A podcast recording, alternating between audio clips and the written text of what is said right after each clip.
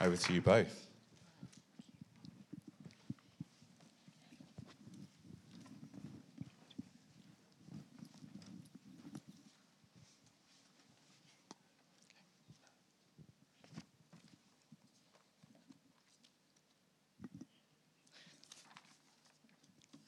Morning.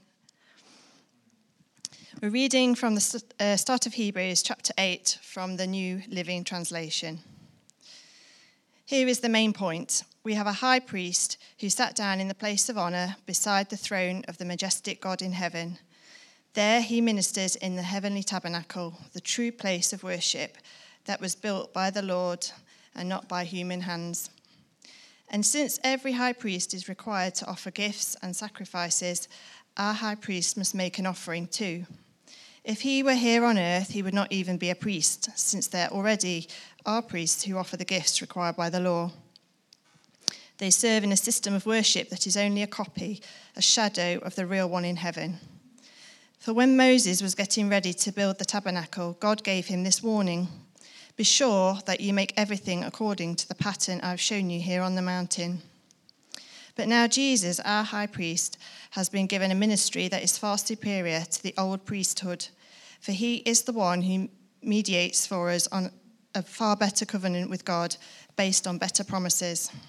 If the first covenant had been faultless, there would have been no need for a second covenant to replace it.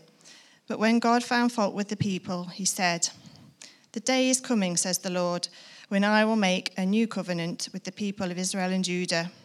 This covenant will not be like the one I made with their ancestors when I took them by the hand and led them out of the land of Egypt. They did not remain faithful to my covenant. So I turned my back on them, says the Lord. But this is the new covenant I will make with the people of Israel on that day, says the Lord. I will put my laws in their minds and I will write them on their hearts. I will be their God, and they will be my people. And they will not need to teach their neighbours, nor will they need to teach their relatives, saying, 'You should know the Lord,' for everyone from the least to the great, greatest will know me already. And I will forgive their wickedness, and I will never again remember their sins." When God speaks of a new covenant, it means he has made the first one obsolete.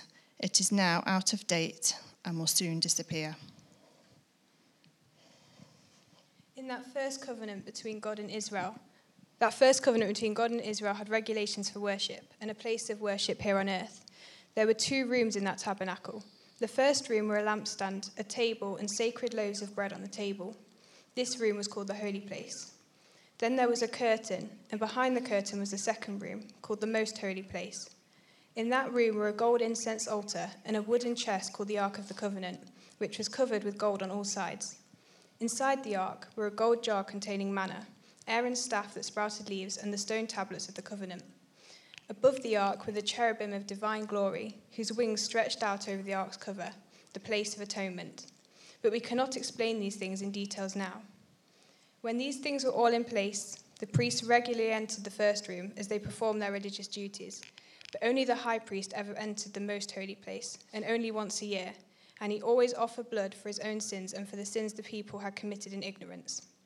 By these regulations, the Holy Spirit revealed that the entrance to the most holy place was not freely open as long as the tabernacle and the system it represented were still in use.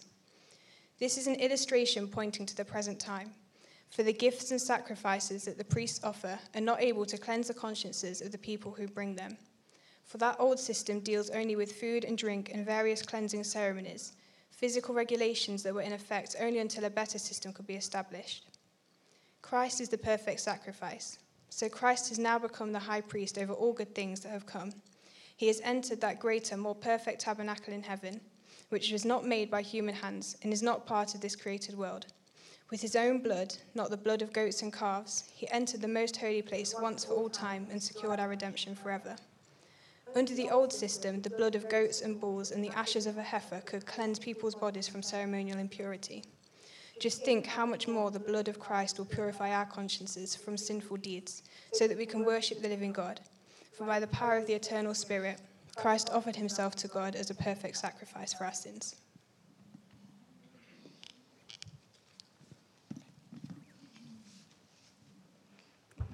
Thanks so much, Anna and Holly.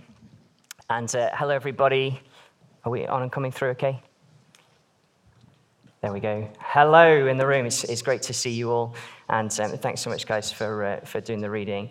And I just wanted to kick off today by um, just flagging up, before we um, uh, get going in Hebrews, the uh, the month events that we um, did last term. We need to talk about race. It's uh, something that this week, um, as a leadership team, we've been um, thinking about some of the changes that have happened in our, our own hearts and church culture um Uh, since the, that month, which uh, very much began a conversation that we want to uh, continue amongst us. And um, now would be a great time just to uh, get back again your, your copy of the, the booklet that we produced. Uh, you can get in touch with the office if you haven't um, got one of those. And um, just the, the ten action steps in there that we can all be a part of. It's a great time to kind of um, revisit those and just see how we can be best engaging with an issue that is very much um, at the heart of God. Um, today is, as the guy said, we're, um, we're in the book of Hebrews, and I just want to um, start off by asking you this question, right? If I said to you, what is your birthplace or your nation best known for? I wonder what you would say. I wonder what your answer would be. And I suspect that for many, the answer would go quite quickly to the subject of food. Now, we once did a home group social called Bring Some Food from Where You're From. And um, it was absolutely great as, as people brought all sorts of stuff and, and we ate together. Um, and I, I love it when I get to try things, uh, let's say from other nations that I've never tried before, or things got very fond memories of. Jollof rice. There's the glory of God right there in that yes piece. Come on. What makes me smile on those occasions is when people who've been born in English towns and cities bring things from their town or city that the rest of the country really just isn't that bothered about.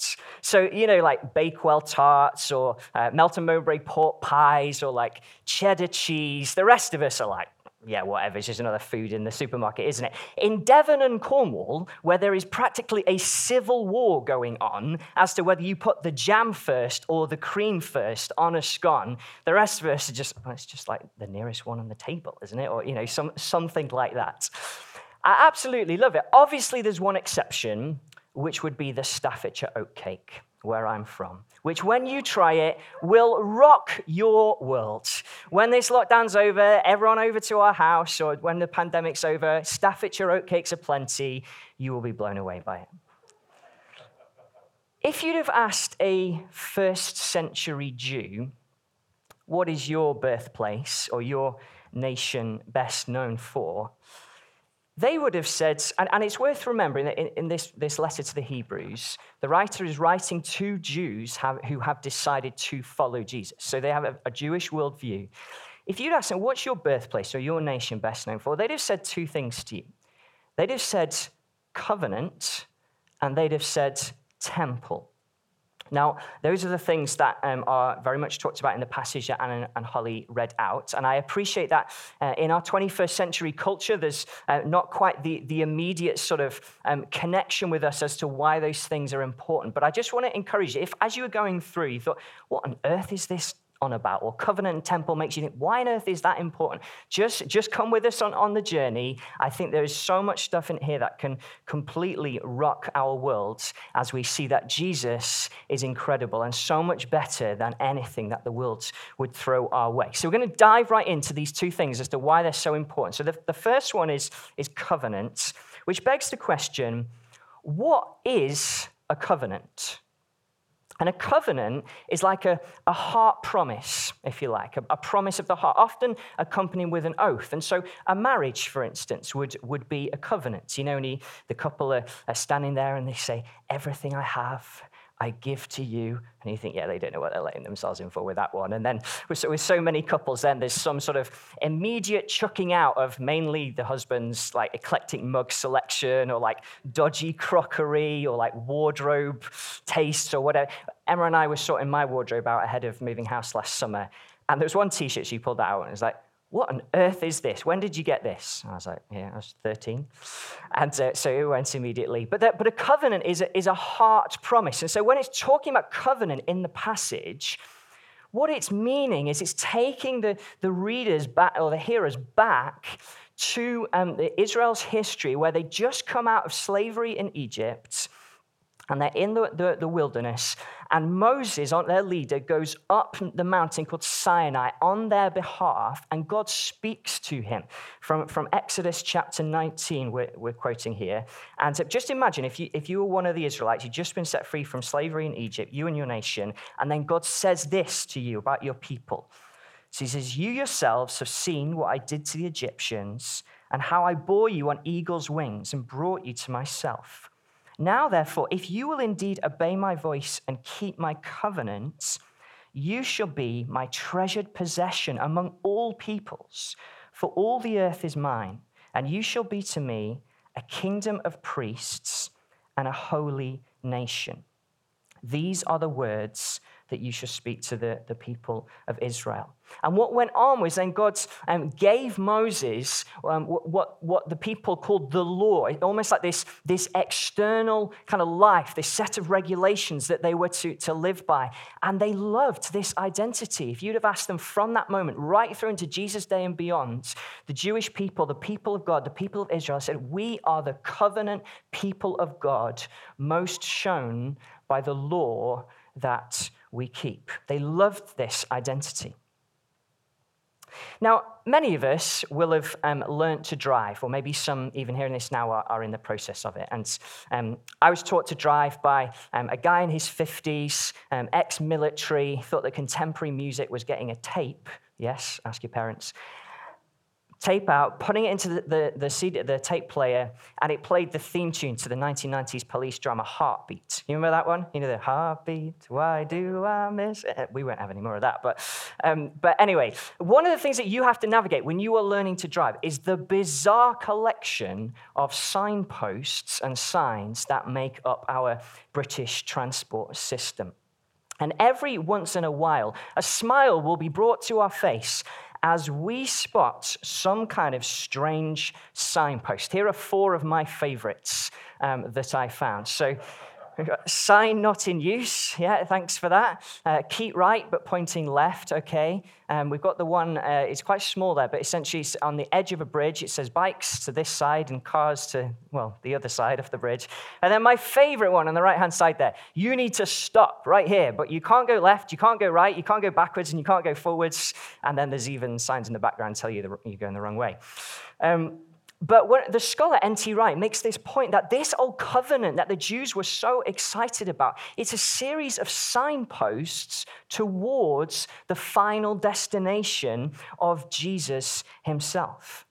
And so if we use it as signposts, then it's great. But actually, if we use the old covenant, If the, if the hearers use their way of life, this identity they were so proud of, as the ultimate destination, well, then, as uh, my friend Phil Silveratnam, uh, part of the One Thing team, said to me this week, you just end up driving into the signposts, and uh, that doesn't really work at all. The author's saying to them, your own scriptures, and that's that's a that's a modern term. They, they had the um, the law, the prophets, and the writings, but your own scriptures, the writer to the Hebrews says, point to the deficiency of this old covenant, which is shown in, in eight verse seven by the need to look for a new one. And then he quotes from these scriptures, Jeremiah chapter thirty-one. And it's a bit like, do you know when Andrew Marr's interviewing a politician and he says to you, "And I quote," because he wants to absolutely nail them. This is the kind of "and I quote" moment. And he, this the, the quote that's, um, it was Anna reading at, at this point, it's read out from Jeremiah chapter thirty-one. It talks about this new covenant that is coming that actually describes the life that we as Christians now have in Jesus Christ. He has fulfilled this promise. And he says it won't be like the old covenant where you didn't continue in it anyway. That's verse nine.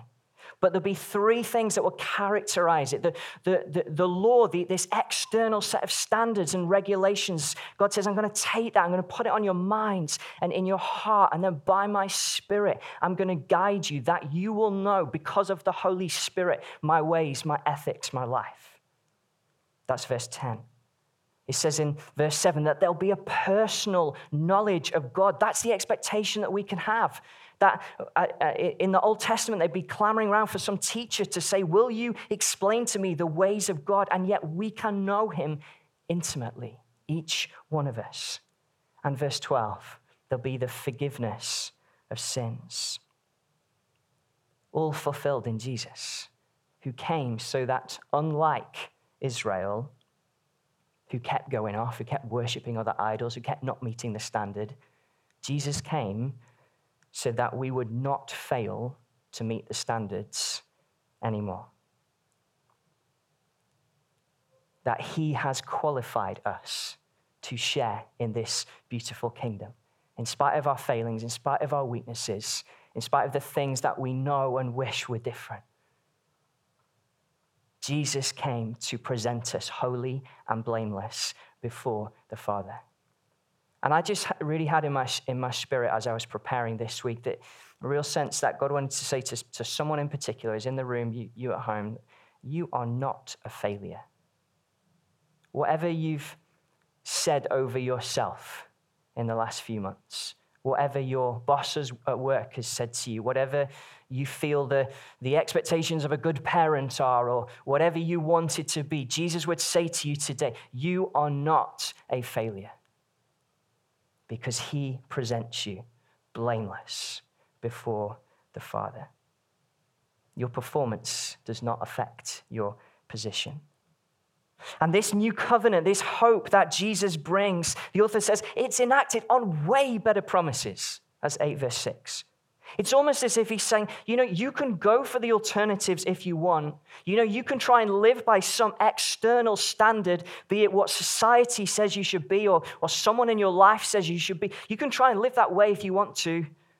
You know, that you can try and um, get an idea of what God is like from a distance if you want to. You can ignore the scriptures and just philosophize about what he's like. You can pretend that uh, that sins don't need to be forgiven, and even just to speak that way is judgmental. You can try and live that way if you want to, but he's saying it's obsolete. It doesn't get you anywhere. The way of Jesus is so much better.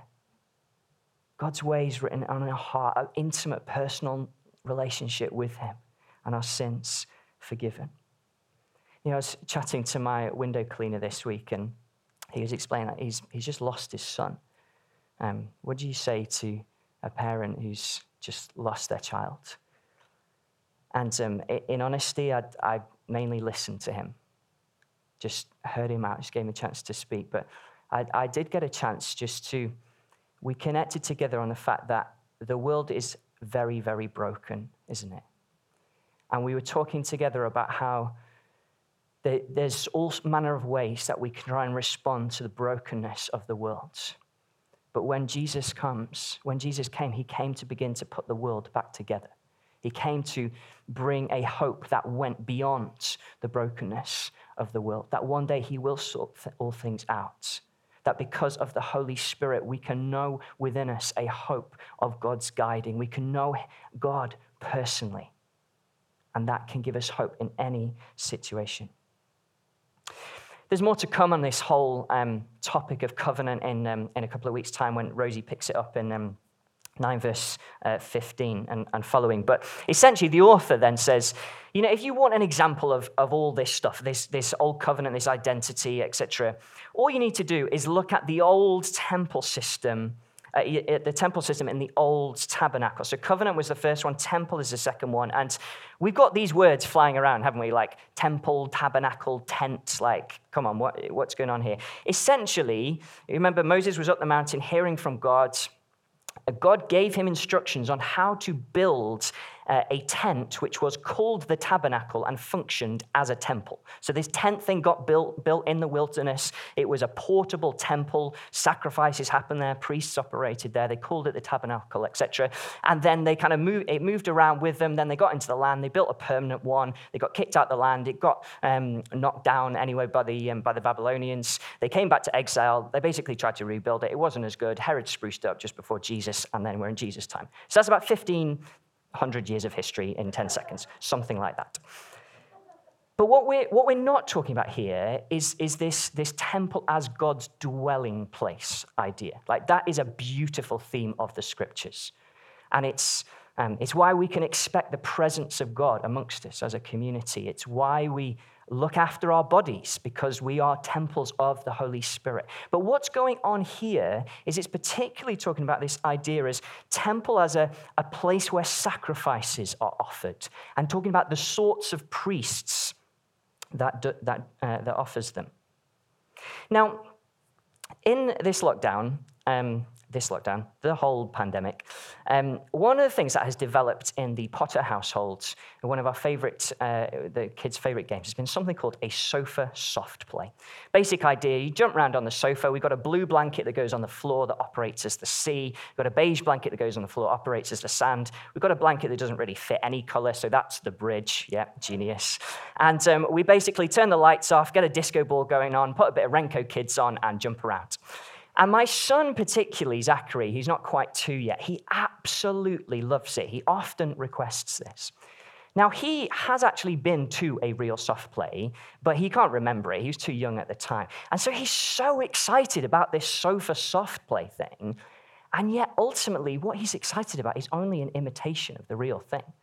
Like, one day when he gets to go to a soft play, he is going to lose his mind seeing like the climbing wall and the bull pits and the huge structures and kids running around everywhere. But he's excited only about an imitation. And the Jews of the first century, when Jesus came, they loved their temple. They were so passionate about it. They thought that it was heaven on earth. It was like God's dwelling place on earth. And so let's say like in one of the Gospels, Mark chapter thirteen, Jesus comes out of the temple and one of his disciples says to him, look, what wonderful stones, what wonderful buildings. Very common kind of idea of just loving the temple. So then, of course, when Jesus said to some of the Jewish leaders, like, destroy this temple in three days and I will rebuild it, they freaked out. Now, he was meaning his body.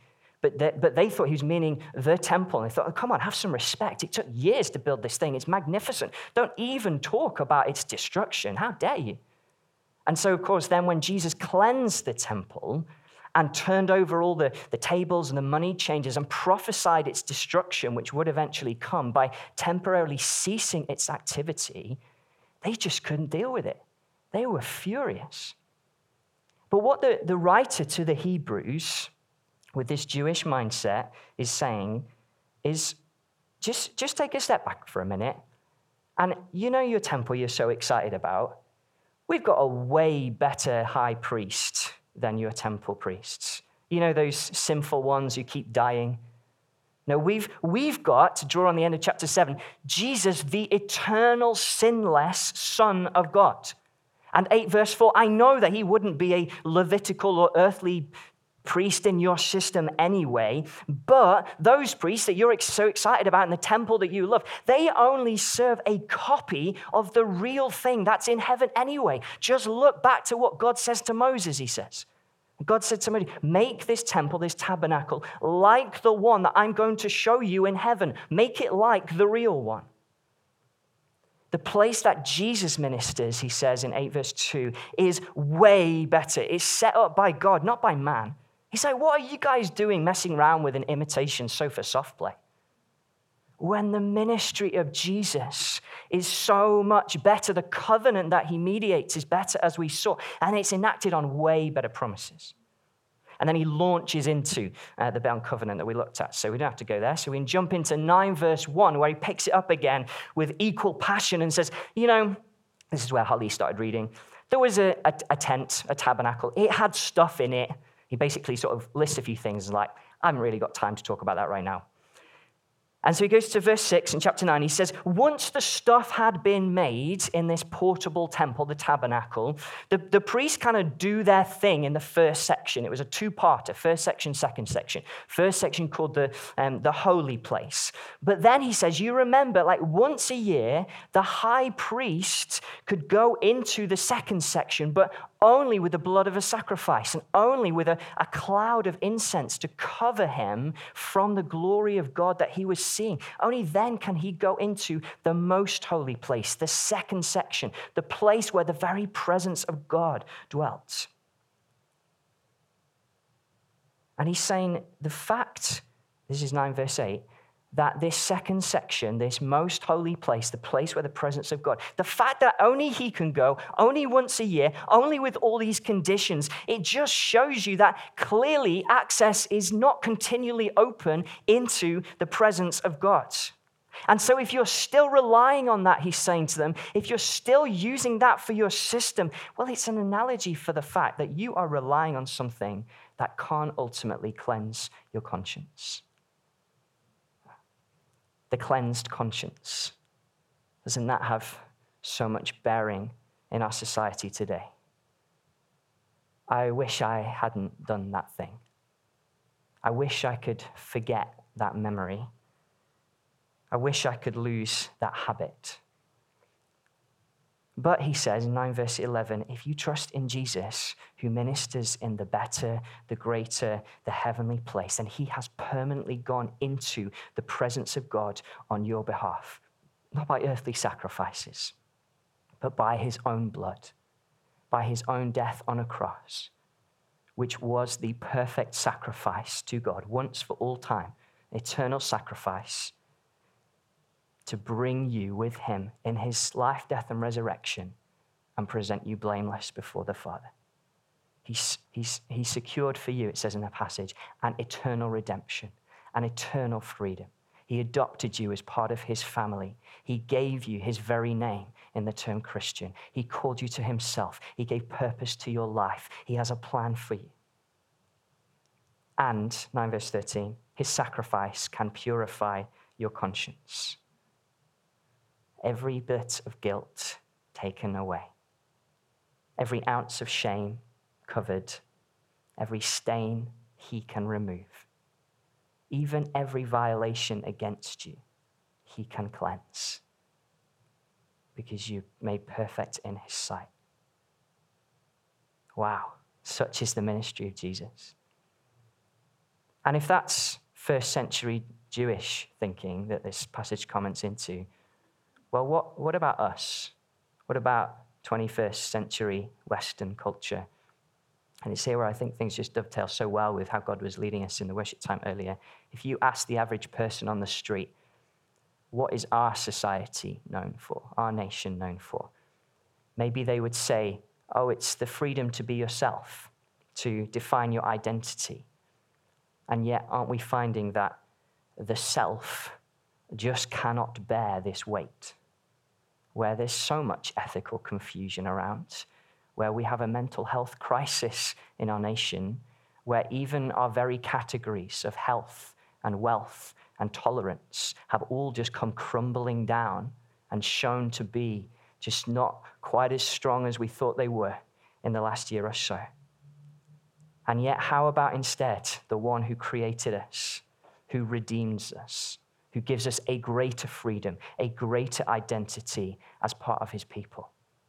That's where we find who we truly are. That's where we know fulfillment and purpose. Maybe instead someone um, might say, oh, it's, it's about sexual liberation.